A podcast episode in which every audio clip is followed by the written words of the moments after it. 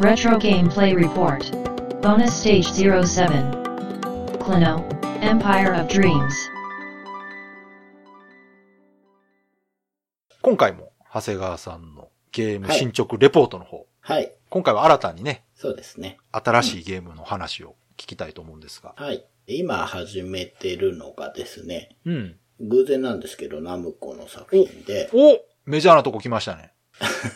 はい。風の黒のは夢見る帝国あらっていう。はい。えハードはこれ GBA のクロノアです。ゲームボーイアドバンスはい。でクロノアなんか出てたんですかはい。GBA だと結構出てるんですね、クロノアは。ええー、知らんかった。あ、そうですか。はい。うーん。 2001年の作品で、うんうえーん。 7月19日発売ですけど、ジャンルとしてはうん。パズルアクションになります。まあ、クロノアもね、うん。まあ、アクションパズルだかパズルアクションだかって感じですけれども。ああ、そっかそっか。確かにね。うん。4作目のクロノアになりますね。多分これの前にクロノア2とうん。ワンダースワンのクロノアが出てるはず。あーあ、結構出てますね。はい。で、この後は GBA でうんうんうん。出たり、あうとなんかやったことないですけど、ビーチバレーとか、 一バレ。あの、クロノアがコロコロかなんかで連載ちょっとするんですよ。うんうんうん。実は。で、それ関係でキャラクターが増えて、うん。後期クロノアみたいな言われ方するやつはうん、ちょっと毛色が変わっていくんですけれども、うんうんいわゆる無印と同じようなアクションパズルの作品になります。僕が今やってる夢見る帝国っていうのはうん。う。んうんうんで、クロノアをご存知ない方にちょっと簡単に説明するとう、ん。うん。クロノアがですね、うん。風玉っていうのを飛ばすと敵が膨らむんですね。ああ、そうでしたっけそうです、そうですうん。で、それをうん。もう一回投げたり、うんうん。それを踏み台にして、うん二段ジャンプとかすうんうるんうんっていうのに絡めたステージギミックがいろいろあってう、ん。うんうんうんうん。目をクリアしていくタイプなので、なるほど。パズル色が強いアクションで、うんうんうん。ワンダースワン版が多分パズル色が一番強め。ほうなほうんほうですほうがほ実はあの、まあ、無印はやってて、2もやってて、ワンダースワン版もやってて、う。うん。ワンダースワン版面白いんですよ、モノクロなんですけど。うんただ、この GBA のはやってなかったので、うん。うん。まあ、GBA のあ、初プレイなんですね、じゃあ。そうです。おうーんちょっとやってみようと思っほて。うほうほうほうん。う。で、今はどれぐらい進んでるもうやり出したとこですかえっ、とですね、5つステージがあって、そのうちの喧嘩シティってとことベラタウンっていうのをクリアしたので、あら。もう5分の2クリアしてもうあるっんとですいうけど。間にじゃあクリアしそうですね。かもしれないし、もしかしたら全部やった後に、あと1ステージにステージ出てくるああーかもしれそっかない。そっかちょっとわからないですけど。そうかそうか。うん。どうですかもうやってみた感じ。無印の黒のアート、手応えが近くて面白いですね。へえ。うん。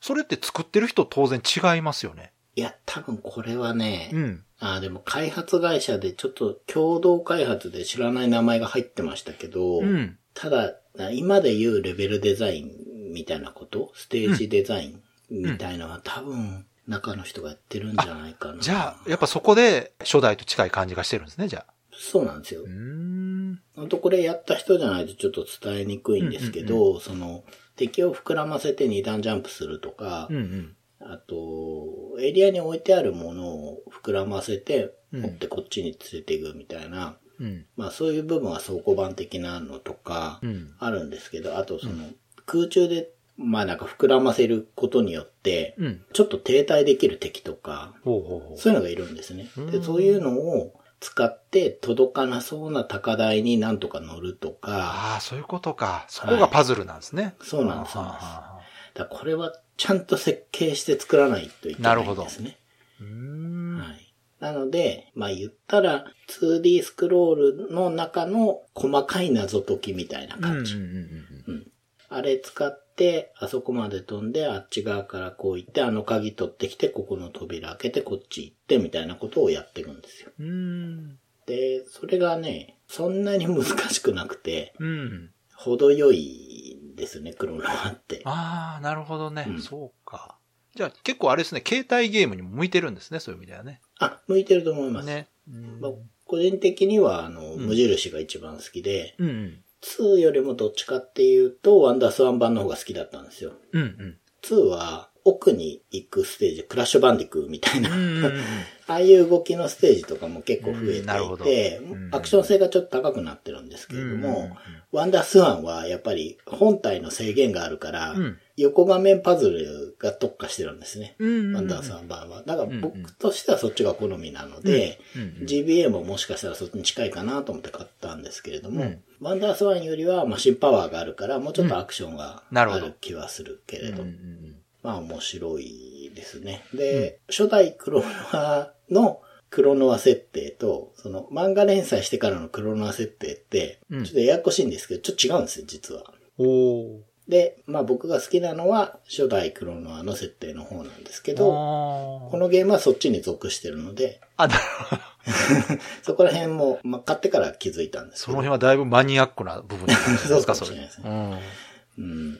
えーそれ、ちなみに長谷川さん、ゲームボーイアドバンスで遊んでるんですかそうです。アドバンス SP で、テレビ画面で遊んでないテレビ画面で遊んでないです。ああ、そうなんうん。じゃあちょっとね、SP だと、両手の幅が近いというか、 ちょっと、あロープレには SP いいんですけど、んアクションやるにはちょっと不向きなんで、あ。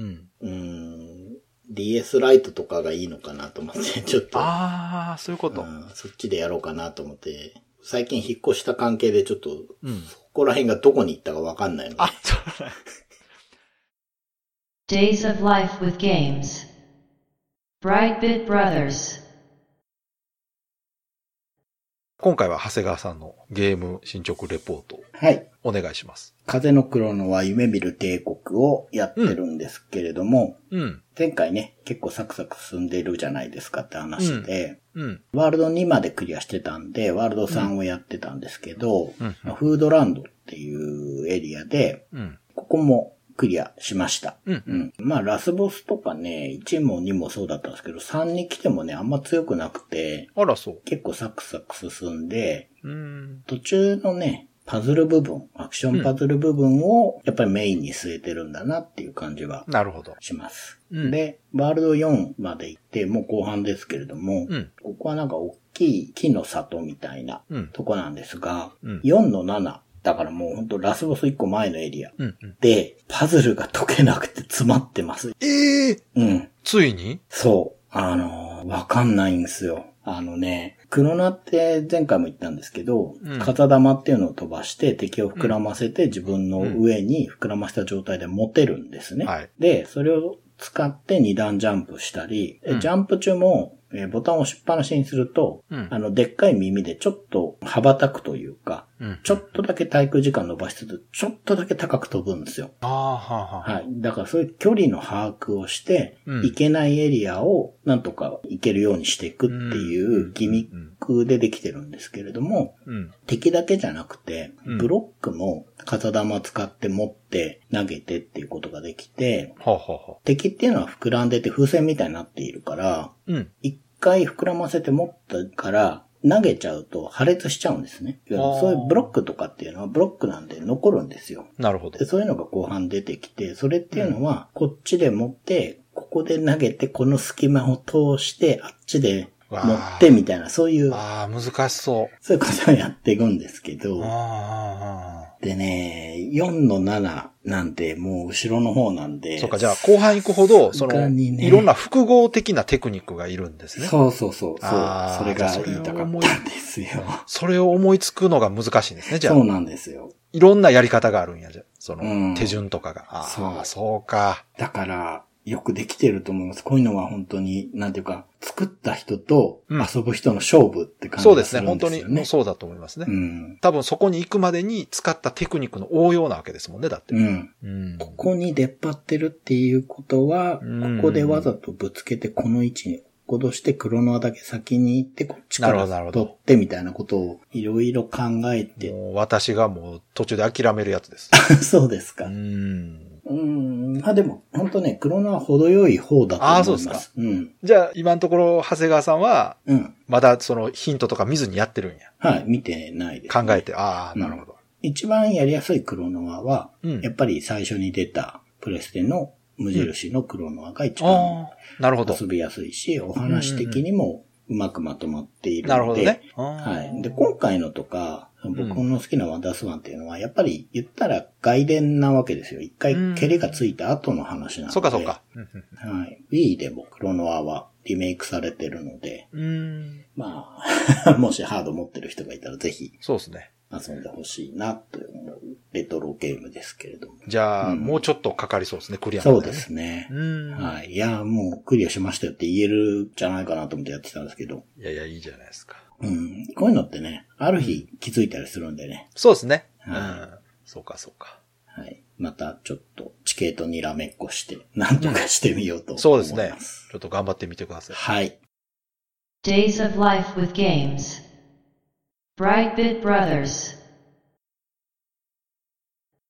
僕があの、時折やってる進捗レポートですけど、あの、今まで7本ゲームやってまして、ほうほうほうほリンクの冒険から始まって、う。うん。順番で話していくと、スゴロクエスト、ソウルゲッター、放課後 RPG、ドラクエモンスターズ2、スーパーパンチアウト、桜桃子のウキウキカーニバル、うん風の黒のは夢見る帝国ということで、はい、7本やってまして、うんで、あの、まあ、ついでみたいに話しちゃうのもあれなんですが、クロノアはクリアしています。おはい、よかった、はいちょっと詰まってたみたいです。そうなんですよ。うん。いやー、まあでも、ああいうのって本当に、放送でも言ったと思うんですけど、ちょっと日をまたぐとね、あー、なんだ、こっからいけるじゃん、みたいなね、出てきて、まあ、その後も何度かそういうのを繰り返しつつ、うん。で、最後のボスとその一個前のボスが、特にあの、最終面一個前のボスがすごい強くて、うんうんうんうん、ちょっと足場が悪い的な、ちょっと難しいボスだったんですけども、 本当に、ちょっとね、うん。足場が悪い。あの、何度かクロノアとしておすすめですって話してたんですけど、うんうんいや、難しいまああの、うん、あの、おすすめできるんですが、うん。うん。最終面手前ぐらいからいきなり要求がきつくなるんですよ。あー、難易度ぐっと上がるんですね、そうそうそうそうそう、最後の方で。だから僕はあの、無印からやってるから、う。うん。いけるんだけど、そっかあそっれかからいきなりやるとちょっときついかもしれないなって正直。じゃあ結構慣れた人用の調整されてるんですかね。そう、最後だけ。そこまでは結構良心的な難易度なんで。じゃあ意図的にこう、ぐっと上げてんじゃないですか、最後。うん、そうかもしれないですけどね。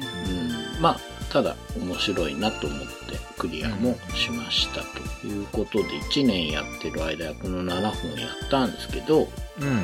まあ、BB ブロス 2P2020 年ゲーム大賞ということで、おおほうほうほう。えー一番印象に残ったゲームはですね、うん。スーパーパンチアウトですね。あー、やっぱりね。うん。うん、そんな感じしますわ。これは面白かったなだって、すごいやってましたもんね。うん。リンクも面白かったんですよ。本当に。うん。うんうんうんかなり良かったんだけど、うん。うん。スーパーパンチアウト本当に、なんすかね、こんなのできるわけねえじゃんって思う、うんだけどやってるとできてくるっていうのがね、あーやっぱあれでしょそ本当にの上達していく感情を実感できてるところが面そ白ういなんですよ。そうなんですよ。あーあうーん。だから、いやよくできてるんですねそうなんです。うんボタンも大してないし、いややれることもそんなないんだけど、う面白いしね、キャラクターも個性的だし、本当によくできてて、んうんうんうんすごいいいなと思いましたね。スーパーパンチャオとはもう長谷川さんが話してる時からすでにうん。面白そうなの伝わってきましたようん楽しんでるなって感じうん。そうなんですよね。さすが任天堂やなうんそのさくらももこのゲームもさすが任天堂と思ったけど、うんやうんうんっぱりこう遊びを作るという意味ではちょっとこう他とは違うなという感じしますよねうん。しますね。うんやっぱりそんなに複雑なことしてないのにこう遊べるというのはやっぱりゲーム部分がしっかりしてるんだなと思いますねう。ん。まあ今後もね、ちょこちょこやっていこうと思いますね。うんうんうん。なんか、はうん、レトロゲームで面白そうなのい。を、そうですね。はい、見つけてきてやっていこうかなと思います。はい。じゃあこれからもよろしくお願いします。はい。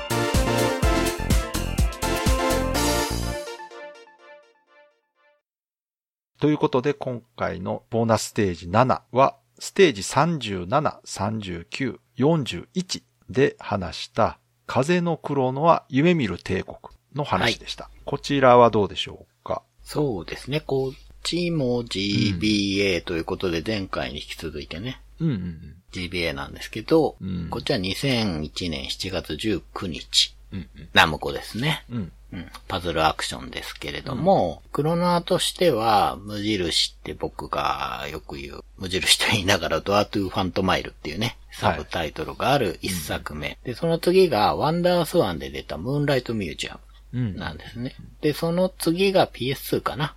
世界が望んだ忘れ物。うん。というわけで、これは4作目に当たると。うん。で、こうやって見返してみると、うん。結構ハードをまたいでるんだな、クロノアは。いや、そうですね。ね。歴史長いですよ。あの、タイトル数はそんな多くないけど。うんうんうん。そんなね、クロノアシリーズ4作目なんですけど、うんやっぱりこう遊びとしてはもう完成してるんですよね。なるほどクロノアっていうのは。コンセプトが明確なんですね。そうそうそう。うんで、それを遊びたいっていう気持ちで買っているので、裏切らないというかね、望んだものが遊べる感じはありましたし、うん。まあ、とにかくボタンに対してのキャラの動きが自然なので、クロノアは。うん、まあ、レスポンスがいいっていうんですかね。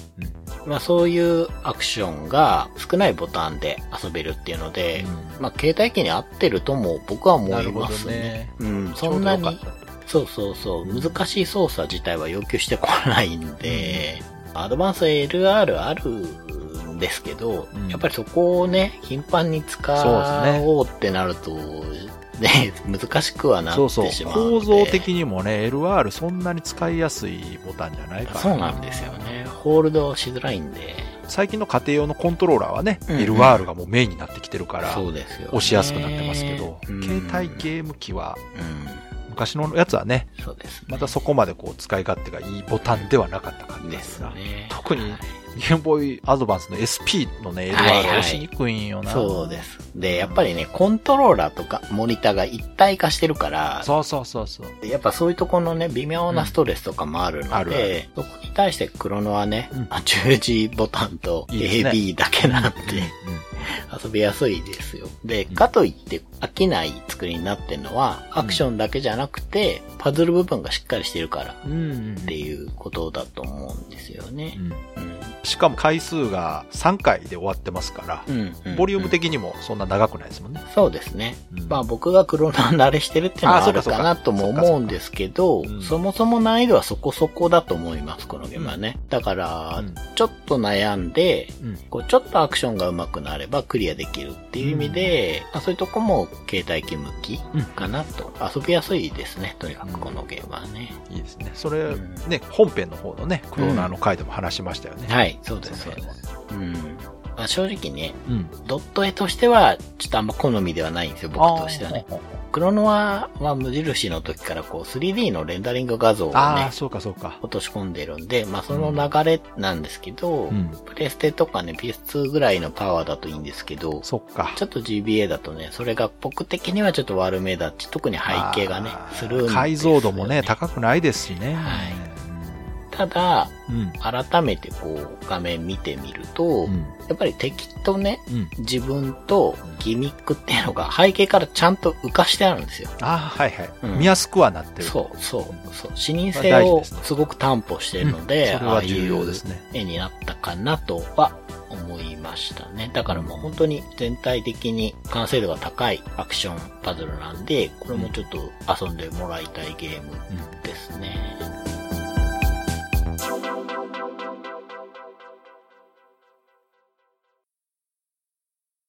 この番組は、ブライトビットブラザーズという番組のエンディングコーナー、レトロゲームを遊んでその感想を話す、レトロゲームプレイレポートをタイトルごとに1本に再編集したものです。本編のブライトビットブラザーズでは、他にもたくさんのレトロゲームについて話しています。レトロゲームプレイレポートを聞いて気に入っていただけたなら、本編のブライトビットブラザーズも聞いていただけると嬉しいです。よろしくお願いします。